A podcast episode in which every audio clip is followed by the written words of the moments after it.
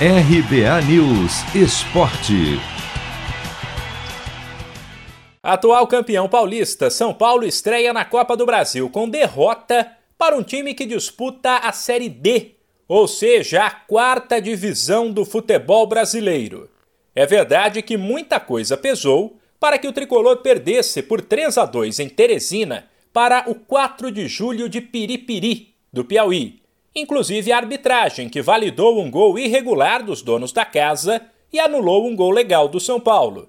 Sem esquecer que nessa fase da Copa do Brasil não há o uso do VAR, mas teve ainda o gramado ruim, a falta de criatividade do tricolor, a decisão do técnico Hernan Crespo de escalar os reservas, falhas da defesa na bola aérea defensiva e uma atuação ruim do lateral Orejuela, que foi improvisado na zaga.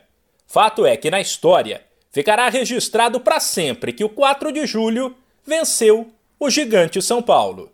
Agora o tricolor precisará de uma vitória por dois gols na volta, terça que vem no Morumbi, para avançar às oitavas. Se vencer por um, a decisão vai para os pênaltis.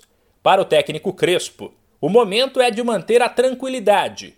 Ele foi sincero ao dizer que o São Paulo é melhor que o 4 de julho mas avisou que isso não pode ficar só no papel. Ter a serenidade que que se perdeu os primeiros 90 minutos, mas faltam outros 90.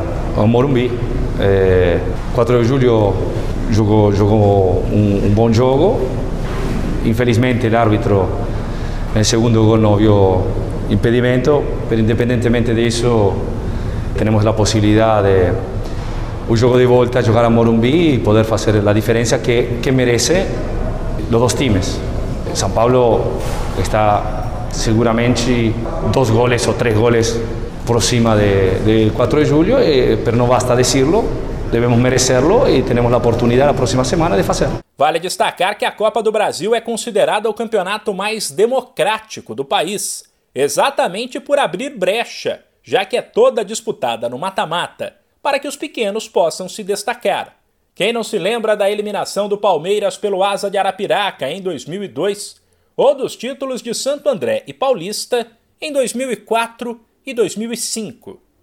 Antes do jogo de volta contra o 4 de julho, o São Paulo pega o Atlético Goianiense no sábado, pelo Campeonato Brasileiro. De São Paulo, Humberto Ferretti.